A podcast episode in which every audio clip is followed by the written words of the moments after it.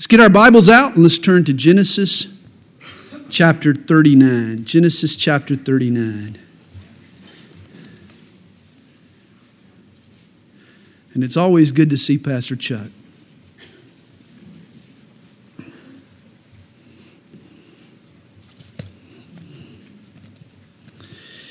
Lord, we thank you for tonight. We thank you for your word. We pray, Lord, as we go through your word, may your word go through us. Change us, Lord. Mold us and make us into the people you want us to be. And encourage us tonight, Lord, through the trials and through the triumphs of your servant Joseph. We pray it in Jesus' name. Amen. Let me begin tonight with a quote Never think that you could do something in life if only you had a different circumstances assigned to you. What we call hindrances, obstacles, disappointments are probably God's opportunities. Nowhere is that statement better illustrated than in the life of Joseph. His journey through life gets splattered with what appears to be disaster after disaster. But God's providence and Joseph's piety combine to turn each of these tragedies into a stepping stone. His life teaches us not to get down over disappointments. Joseph's topsy turvy circumstances are proof of the truth that Paul will teach us later in Romans chapter 8 when he says, And we know that all things work together for good to those who love God, to those who are the called according to his purpose. As we mentioned last week, Joseph's journey is marked by four P words. He goes from a pit to Potiphar's house to the prison and eventually to the palace. Here's a quote that describes Joseph In duty, he was loyal, in temptation, he was strong, and in prison, he was faithful. And that's what we'll see tonight. Chapter 39 begins. Now, Joseph had been taken down to Egypt. Now, you remember the story began when Joseph was thrown into the pit by his brothers. They were jealous of the favoritism that had been shown him by his father, and they took it out on Joseph. They sold him to the slave traders that were headed down to Egypt. And then they dipped his fancy jacket into goat's blood to make their dad Jacob believe that he had been eaten by wild beasts. Now he's in Egypt. And imagine a 17 year old, a young man, this Joseph, standing on the auction block in some slave market in Egypt. He's never been very far away from his father's tents. Now he's in a seedy section of this Egyptian capital. He's being pawed over. He's been treated as a piece of livestock. He's a slave on the block. And Potiphar, an officer of Pharaoh, captain of the guard, an Egyptian, bought him from the Ishmaelites who had taken him down there. One man steps out of the crowd and decides to pay the price. Now, this name Potiphar means devoted to the sun. And no doubt he was connected to Egyptian idolatry. The word officer can also mean eunuch. A eunuch was a male who had been castrated. In most Oriental kings, they insisted that their highest officers be eunuchs.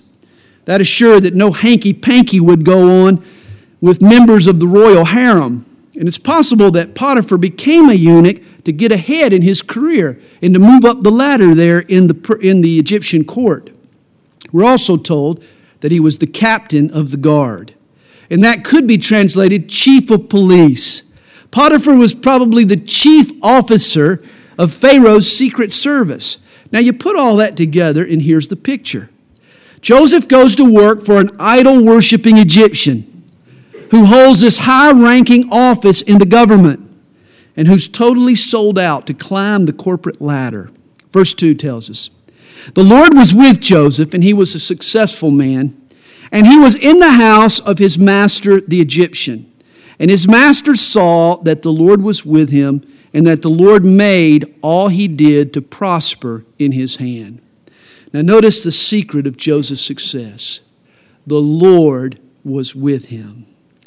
Even though he had been rejected by his own brothers, treated cruelly, uprooted from his home, sold in a slave market, Joseph refused to cop an attitude. I find that amazing. You know, he could have sulked.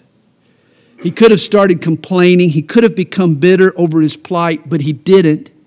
He accepted his circumstances and he trusted in God. He saw himself as a victor rather than a victim. Guys, how are you dealing with the hand that you've been dealt?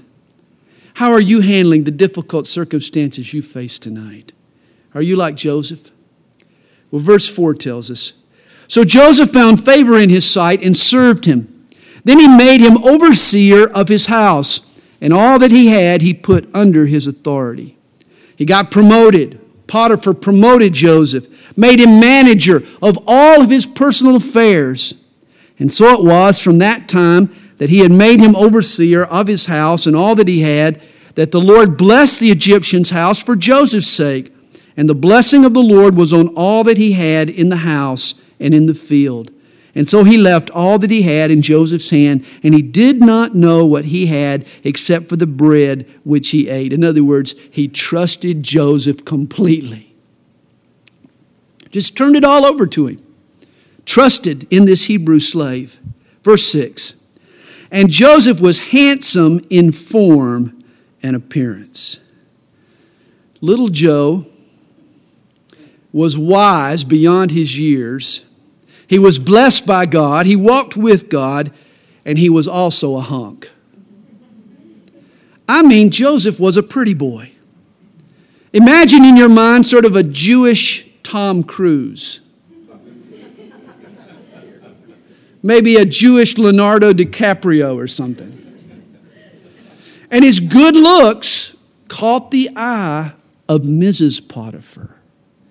For it came to pass after these things that his master's wife cast longing eyes on Joseph, and she said, Lie with me. Potipharina makes a pass at Joseph. She propositions him with sex. Now remember, verse 1 tells us that Potiphar was an officer of Pharaoh, captain of the guard. And we discussed the possibility that Potiphar was a eunuch. But here's the question why would a eunuch ever bother to get married? And why would a woman ever marry a eunuch?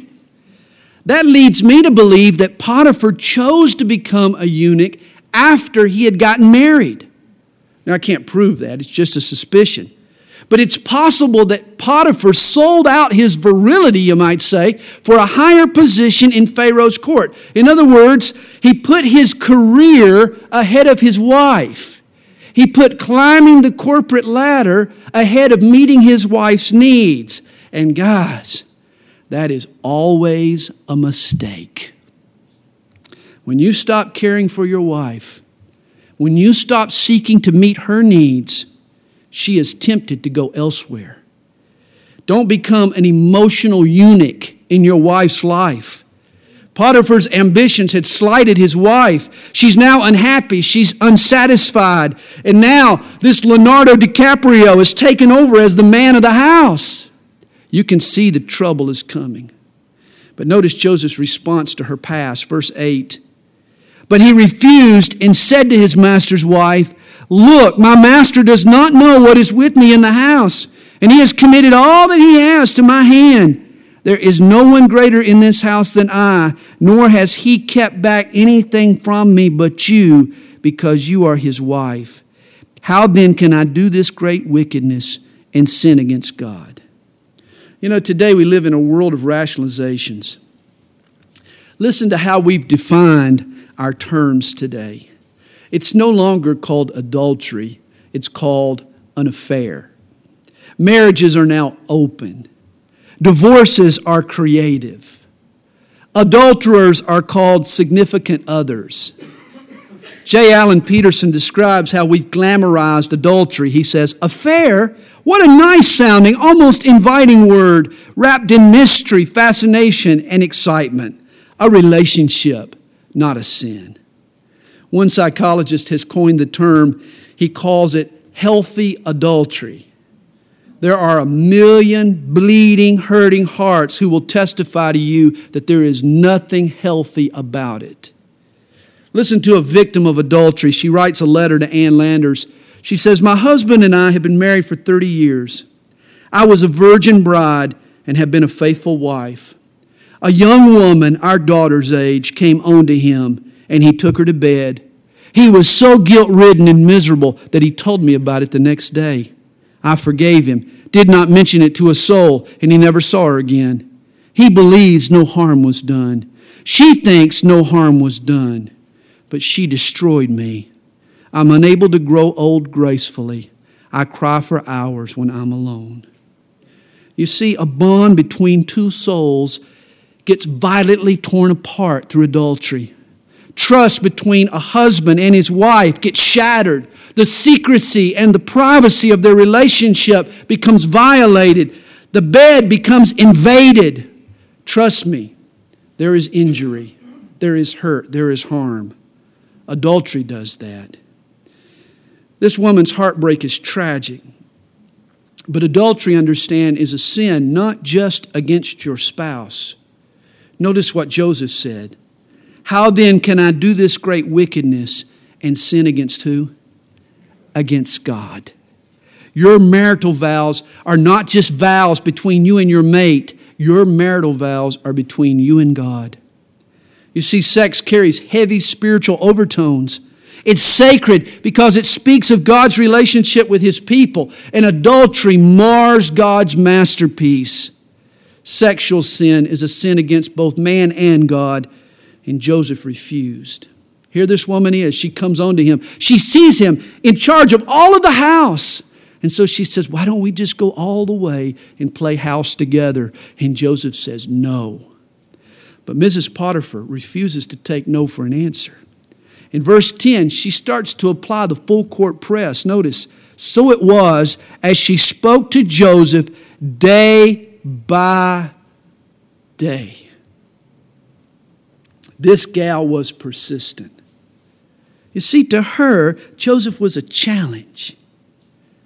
You know, how can I get his attention? How can I woo him to bed?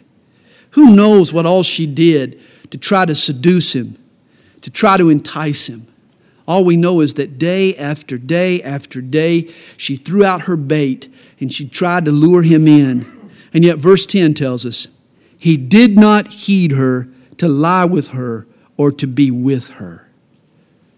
I think that's very important. He didn't even give it an opportunity. Not just to lie with her, but he didn't even find himself present with her. And that is so important. Because, young people, if you don't hear anything else tonight, remember this the mathematics of male and female relationships time plus opportunity equals trouble. Did you write that down? Time plus opportunity equals trouble. It is the golden rule. He didn't lie with her, he wasn't even with her, and this is so impressive. For I am sure that Joseph was a normal, that means hormonal, teenage boy. He was tempted, no doubt about it. And I'm sure there were times when she caught him when he was tired and he was vulnerable and perhaps even discouraged and deflated. She would lure him to, oh, let me put the wind back in your sails, big boy. And at times, I'm sure he felt like giving in. But Joseph resisted every time. You know, I'm afraid that many believers are virtuous only because of a lack of opportunity. If they were baited day in and day out like Joseph, it wouldn't take long for them to cave in. Guys, godly convictions, personal integrity, moral purity were priorities for Joseph, and they need to be priorities for you and me non negotiables, as we've been talking about on Sunday morning. And let me make one more point. Don't believe it when you hear the lie, well, everybody else is doing it. That's simply not true. Yeah, some are doing it. It could be that many are doing it. It could even be that most are doing it. But not everybody's doing it. Joseph didn't do it. And I know there are still some Josephs today who don't do it. Rather than being like everybody else, be a Christian. Be called to be different. Be committed to Jesus Christ despite what everybody else is doing. Well, finally, after days, after weeks, perhaps even after months of trying to woo Joseph to bed, Mrs. Potiphar sets a trap. Verse 11. But it happened about this time when Joseph went into the house to do his work, and none of the men of the house were inside. And I wonder why they weren't there. I'm sure she gave them the afternoon off. She set this up. That she caught him by his garment, saying, Lie with me. And, and I don't want your minds to, to run off the wrong direction here, but who knows what she was wearing, if anything, when she caught him and when she grabbed his coat. Suddenly, she's alone with Joseph. She grabs him. She starts pulling off his clothes. And Joseph jerks away and he runs for his life. Guys, sometimes temptation can be so strong, so fierce, that the only option for us is to flee to just run for your life. Leave the premises. Remove yourself logistically from the source of that temptation. This is what Paul tells Timothy, 2 Timothy chapter 2. Flee youthful lusts. That's a message that we need to hear.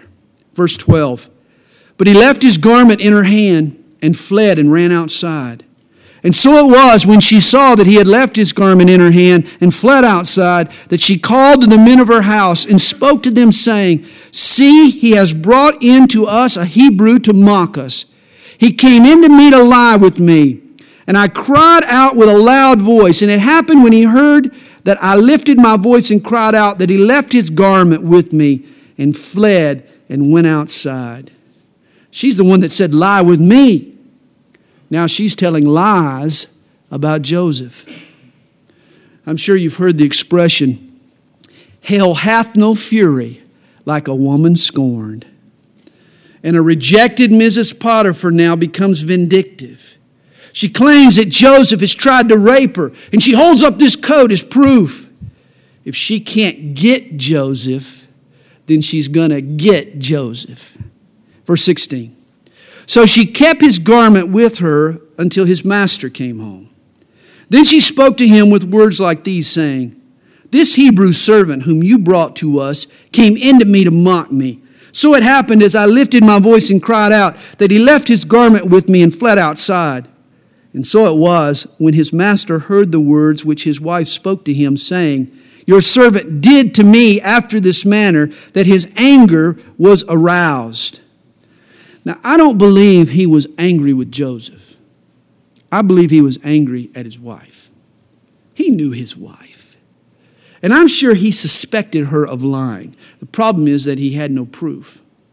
He was angry at her for soiling a good man's reputation, for lying about this man Joseph. He probably had a whole lot more confidence in Joseph than he did in her.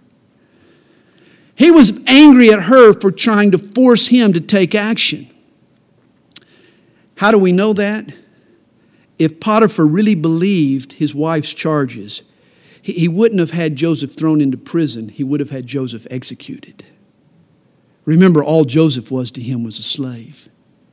No, the fact that he had Joseph thrown into prison was proof that he believed he was innocent. I think Potiphar wanted to save Joseph, but at the same time, too, he had no proof, and so he had to save face, and so he had him thrown into prison. Well, verse 20 tells us Then Joseph's master took him and put him into the prison, a place where the king's prisoners were confined. And he was there in the prison. But the Lord was with Joseph and showed him mercy. And he gave him favor in the sight of the keeper of the prison. Notice this everywhere Joseph goes, God blesses him. He finds favor. And the keeper of the prison committed to Joseph's hand all of the prisoners who were in the prison. Whatever they did there, it was his doing. The keeper of the prison did not look into anything that was under Joseph's authority because the Lord was with him. Potiphar trusted him with his household. Now the warden of the prison trusts Joseph with the keeping of the, of the jailhouse. Here's a man of integrity. Here's a man of honesty. It's recognized by everybody he comes in contact with. And whatever he did, notice this again, whatever he did, the Lord made it prosper.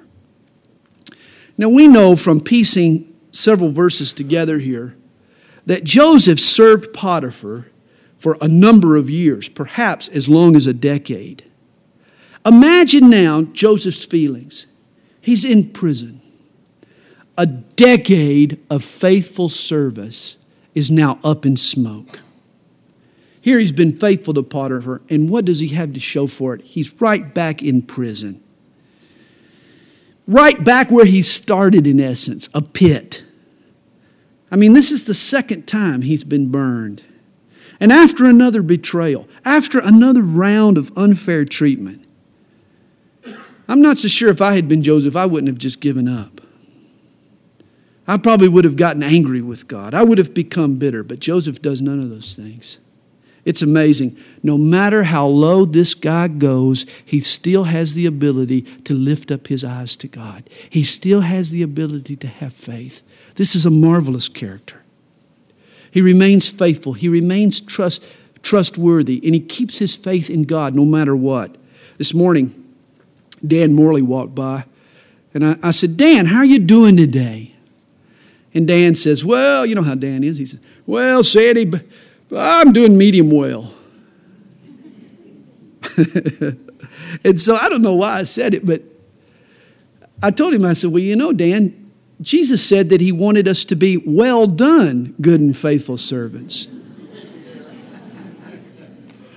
and you know, if you're only medium well, he might just throw you back on the fire.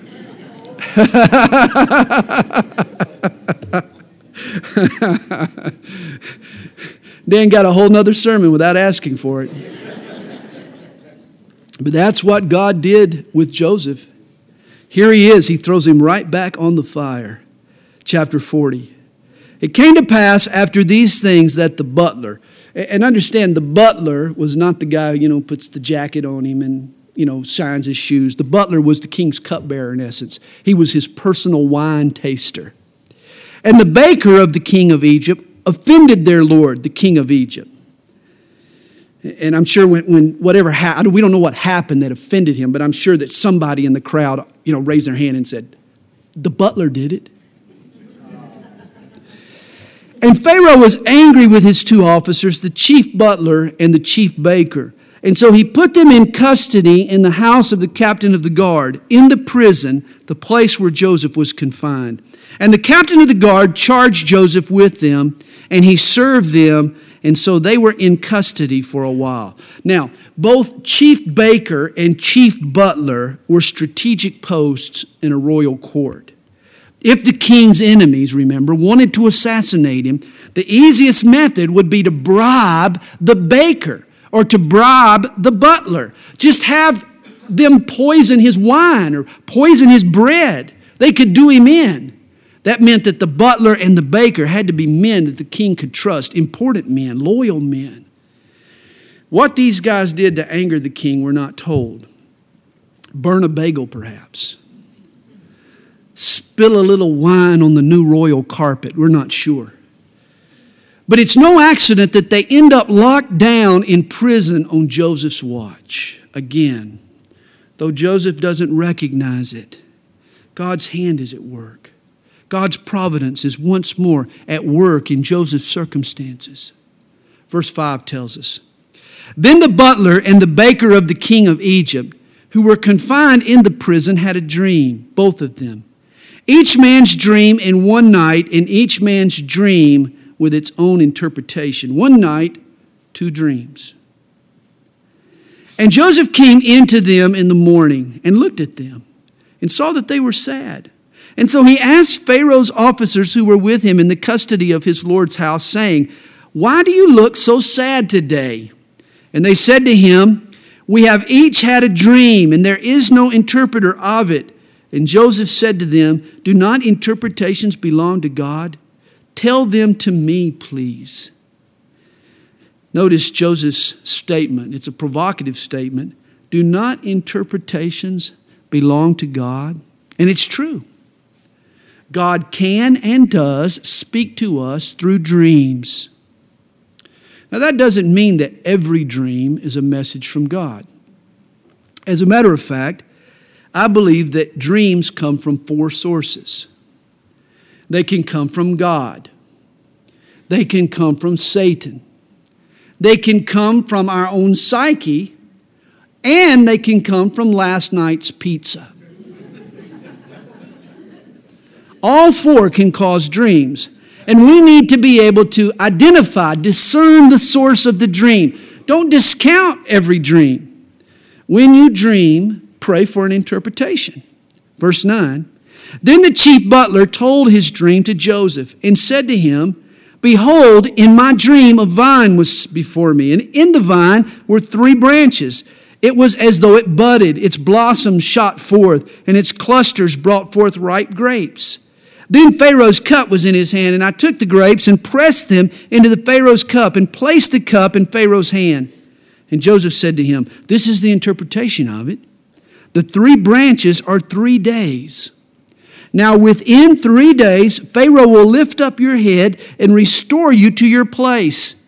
And you will put Pharaoh's cup in his hand according to the former manner when you were his butler. In three days, you're going to get your job back. Verse 14. But remember me when it is well with you. He's asking for a favor here.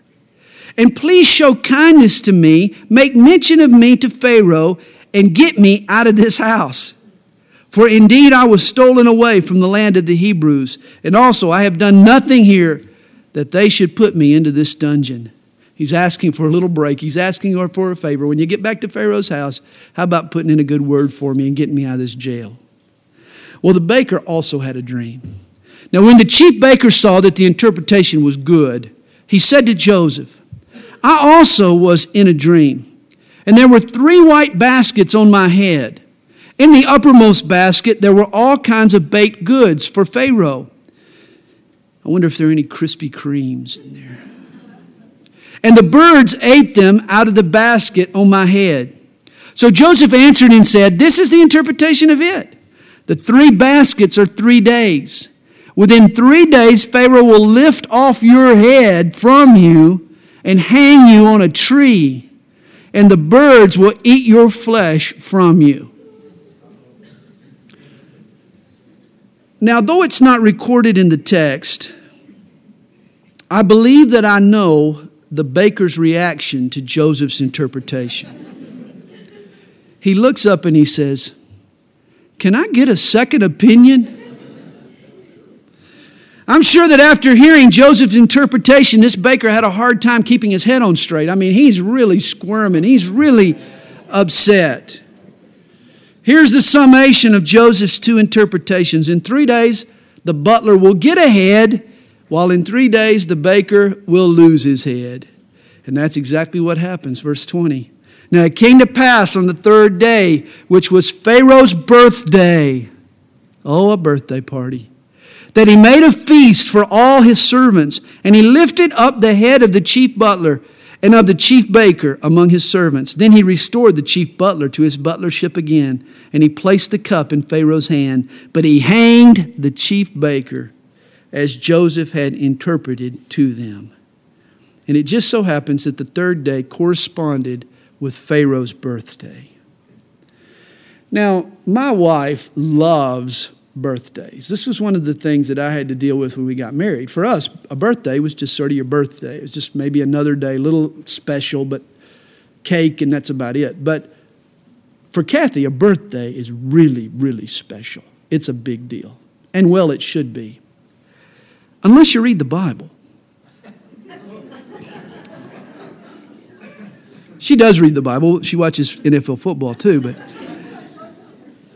but the problem though is when you read the Bible, you're not so sure that birthday parties are a good idea.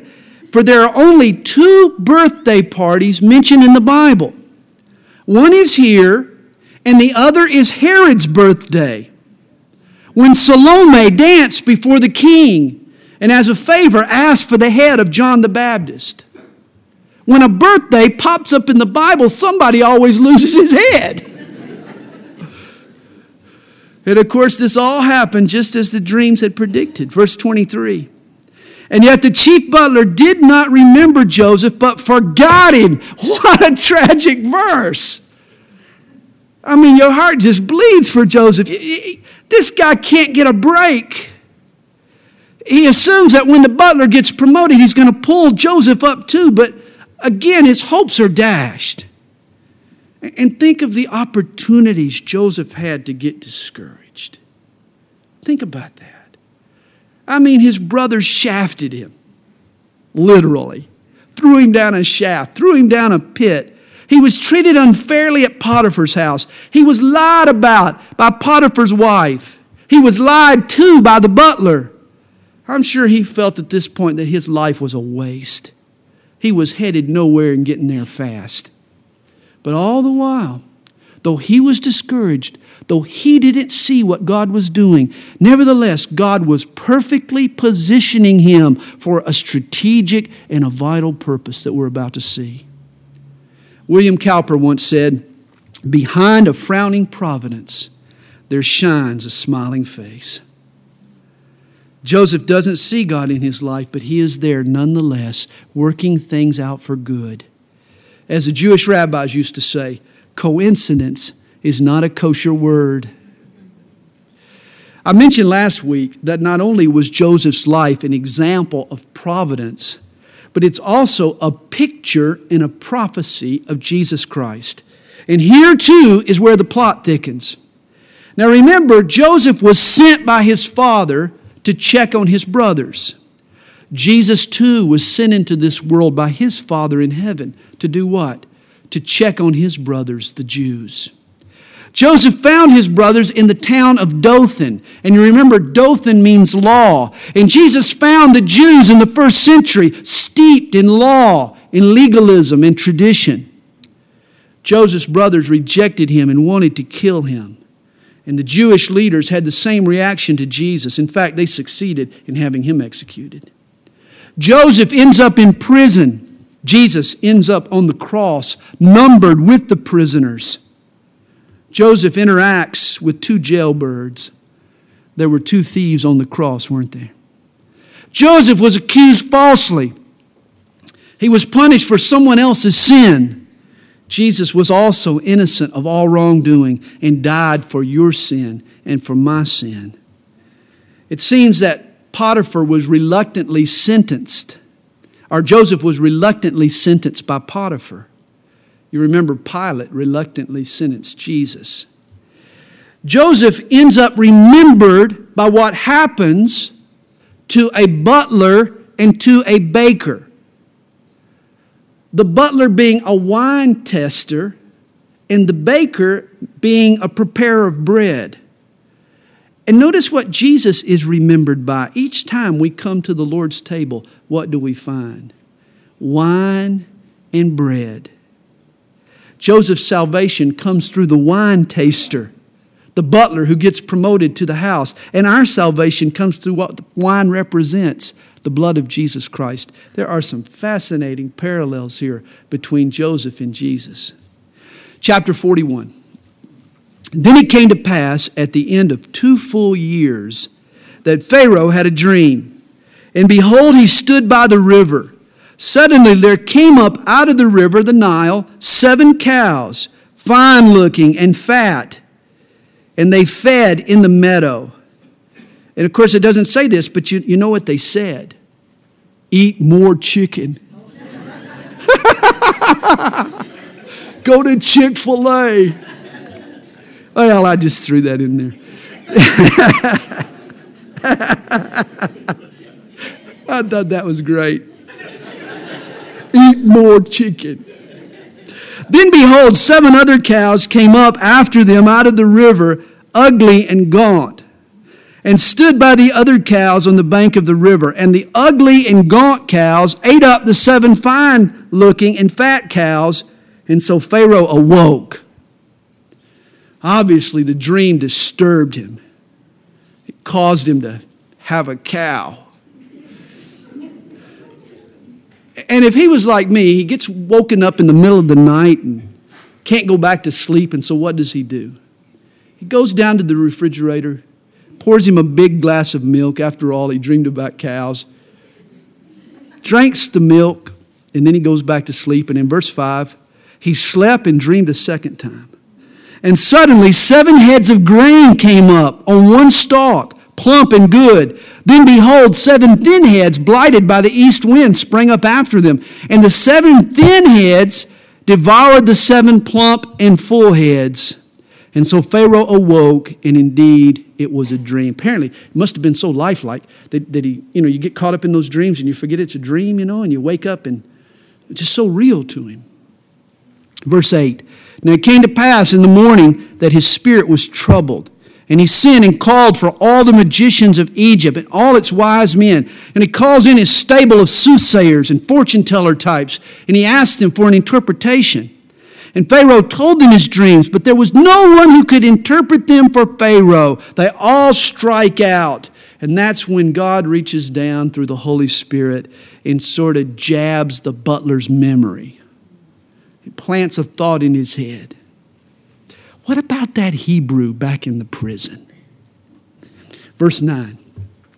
Then the chief butler spoke to Pharaoh, saying, I remember my faults this day, two years later, when Pharaoh was angry with his servants and put me in custody in the house of the captain of the guard, both me and the chief baker. We each dreamed a dream in one night, he and I. Each of us dreamed according to the interpretation of his own dream. Now there was a young Hebrew man with us there, a servant of the captain of the guard, and we told him, and he interpreted our dreams for us. To each man he interpreted according to his own dream. And it came to pass just as he interpreted for us, so it happened. He restored me to my office, and he hanged him. Two years later, the butler finally did do it. He finally keeps his promise. He finally remembers Joseph. And in verse 14, then Pharaoh sent and called Joseph. And they brought him quickly out of the dungeon, and he shaved, changed his clothing, and came to Pharaoh.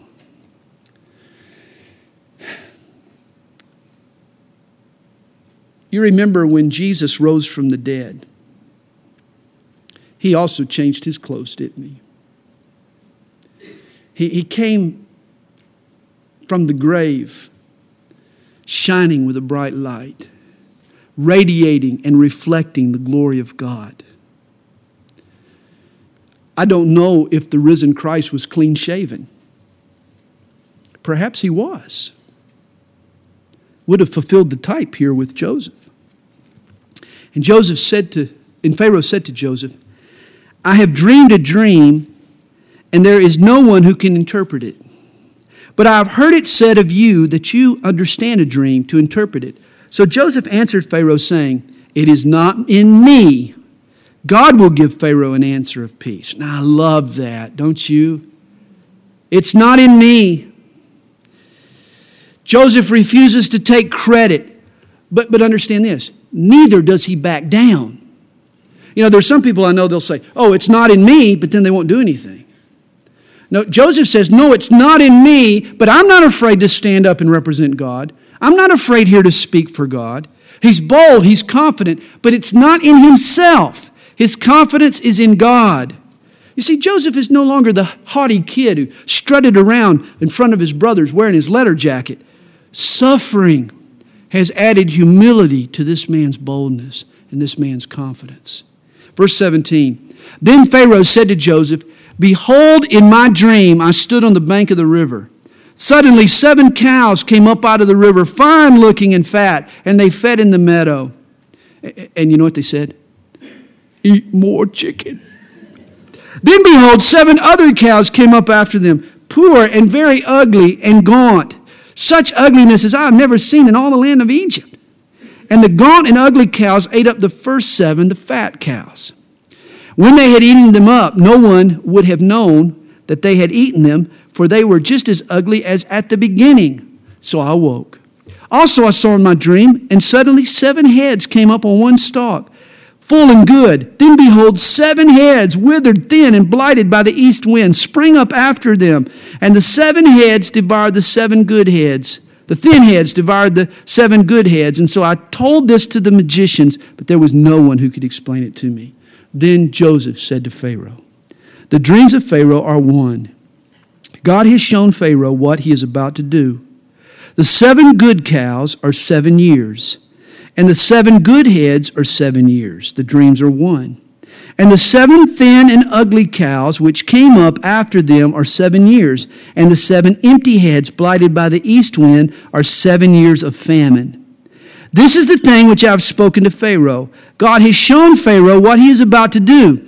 Indeed, seven years of great plenty will come throughout all the land of Egypt.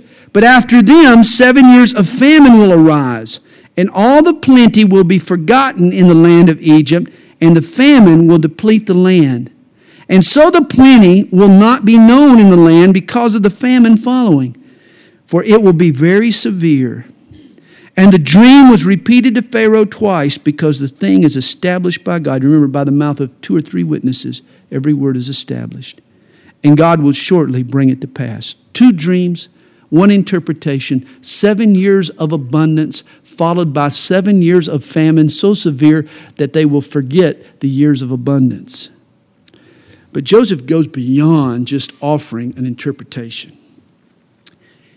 He does a mind blowing thing next he gives the Pharaoh advice. Now, you got to understand, the Egyptians believed that the Pharaoh was the reincarnation of the sun god, Ra. And in the minds of this court, this would be like a slave giving advice to a god. That would be pretty appalling. It could get Joseph in some serious trouble. But Joseph wasn't afraid to speak for God. Yes, he knew that it was not in him. But nevertheless, he would stand up and let God work through him. He proposes a plan for some nationwide rationing. Verse 33. Now, therefore, let Pharaoh select a discerning and wise man and set him over the land of Egypt. Let Pharaoh do this and let him appoint officers over the land to collect one fifth of the produce of the land of Egypt in the seven plentiful years and let them gather all the food of those good years that are coming, and store up grain under the authority of Pharaoh, and let them keep food in the cities. Then that food shall be as a reserve for the land for the seven years of famine which shall be in the land of Egypt, that the land may not perish during the famine. When he got done, I'm sure he kind of held his breath. How is Pharaoh going to react to this bold advice?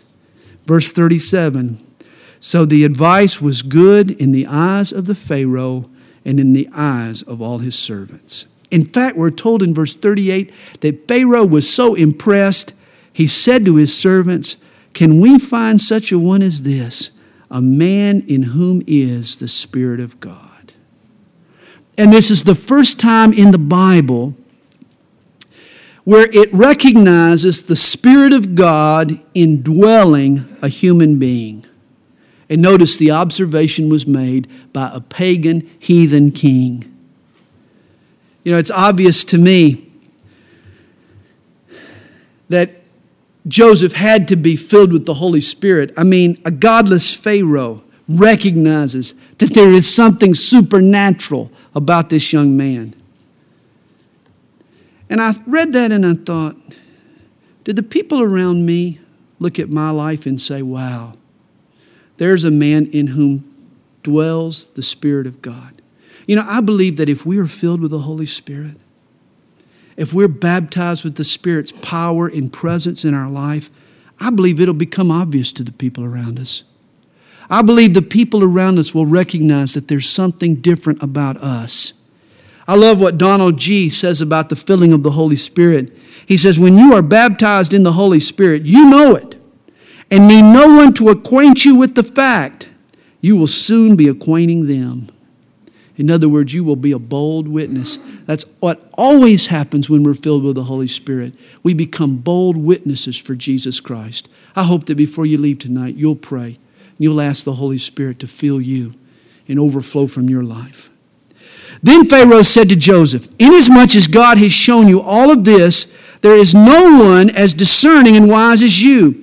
You shall be over my house, and all my people shall be ruled according to your word.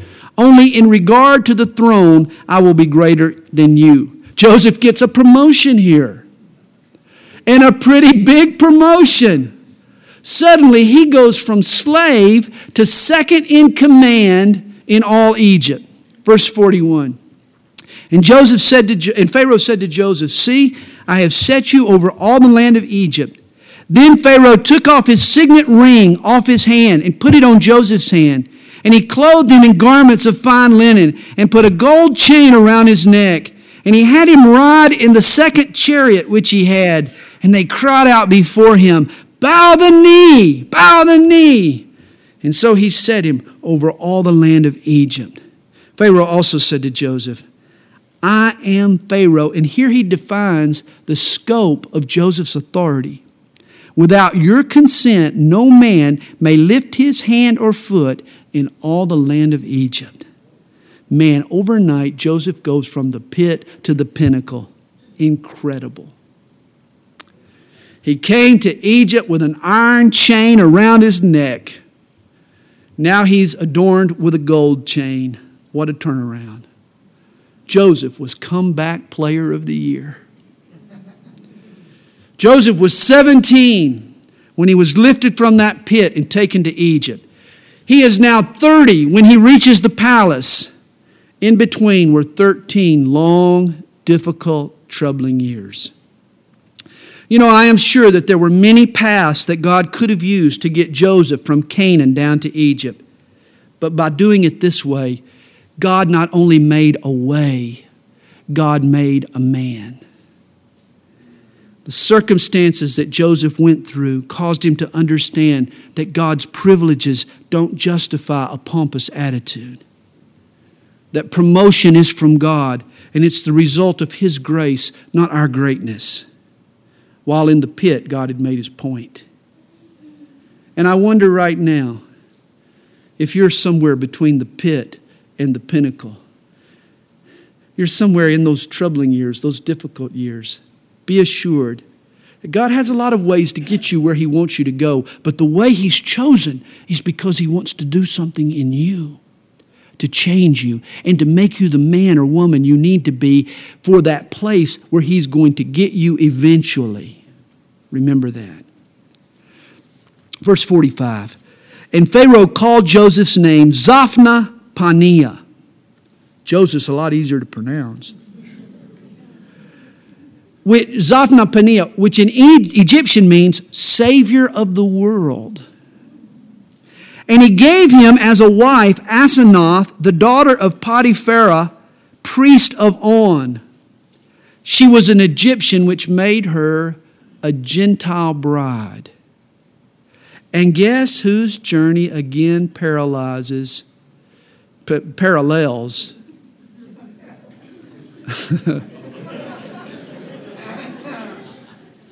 It's my third sermon today, don't forget that.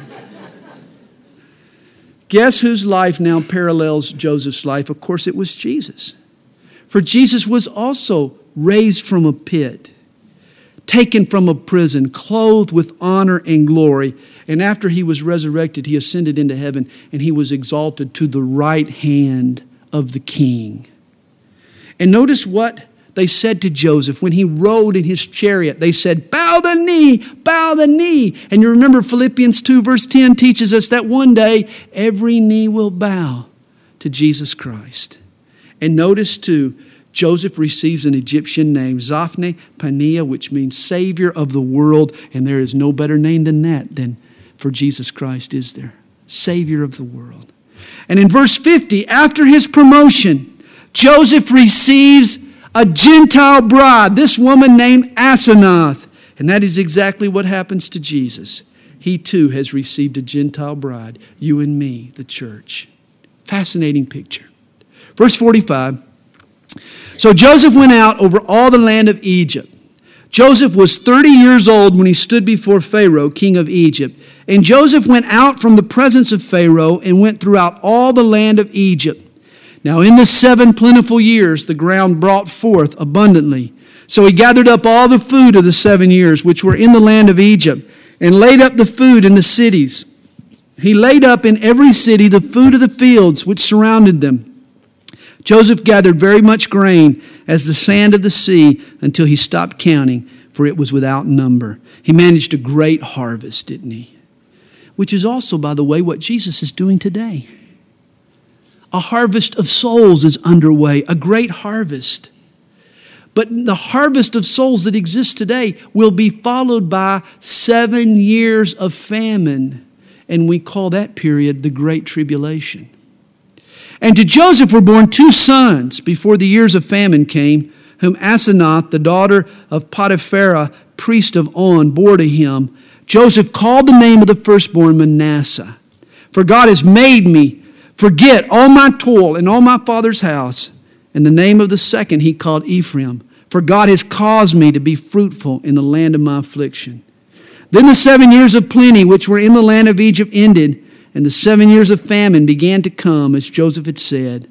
The famine was in all the lands, but in all the land of Egypt there was bread. So when all the land of Egypt was famished, the people cried to Pharaoh for bread. And then Pharaoh said to all the Egyptians, Go to Joseph. Whatever he says to you, do. The famine was all over the face of the earth, and Joseph opened all the storehouses and sold to the Egyptians, and the famine became severe in the land of Egypt. And verse 57 sort of sets up for the amazing events that are about to follow. So all countries came to Joseph in Egypt to buy grain because the famine was severe in all lands. And among those who journeyed down to Egypt for bread was a family living in Canaan, a father named Israel, who formerly was named Jacob, and his 11 sons. And the rest of Genesis describes how Joseph treats his brothers when they meet again. Stay tuned next week.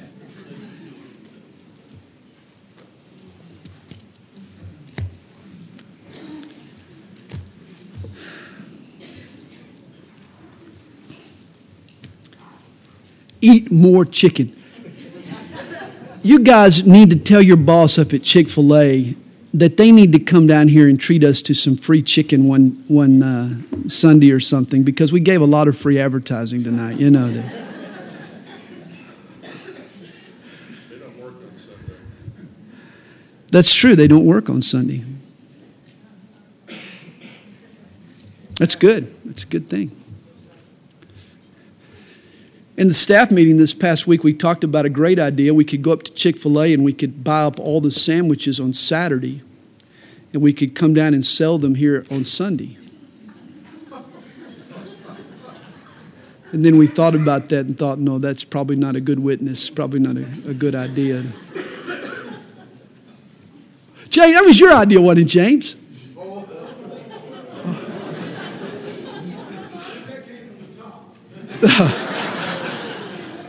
That's, that was Zach's idea, I forget. Yeah.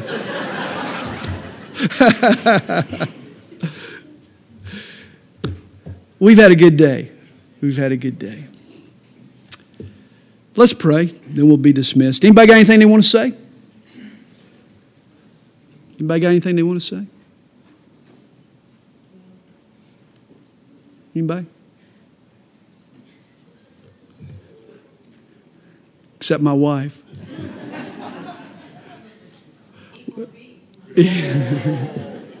we are glad you came today. Let's pray. And Lord, thank you so much for today. Thank you for your goodness toward us. Thank you for the great time we've had in your word, Lord. And we've had fun. We've enjoyed our study tonight. But Lord, we there are some here tonight that feel like Joseph. What did they ever do to deserve this? They've been burned twice, they've been burned three times. They've gone from the pit and thought they were finally doing better. Finally, things were happening. Finally, blessings were coming, and then they were shot down again. And they've wondered why. And like Joseph, they're sitting in that prison tonight. Two long years. They think they've been forgotten. They think that your plans for their lives have failed, that there's no hope. Lord, I pray you'll give them courage tonight and you'll strengthen their faith and you would keep hope alive and you would help them to realize that your plans never fail that your promises are never never go unfulfilled they're always true and just and your promises are always faithful it's just time that's what they need. They need to wait on you, they need to be patient. They need to let you, Lord, bring about just the right circumstances at just the right time. And so, Father, encourage our faith tonight. Strengthen us. Help us to be like Joseph. not growing bitter, but becoming better. Throw us back on the fire if need be, Lord. So one day you'll say of us, Well done, good and faithful servant. We pray this in Jesus' name. Amen. God bless you guys. You're dismissed.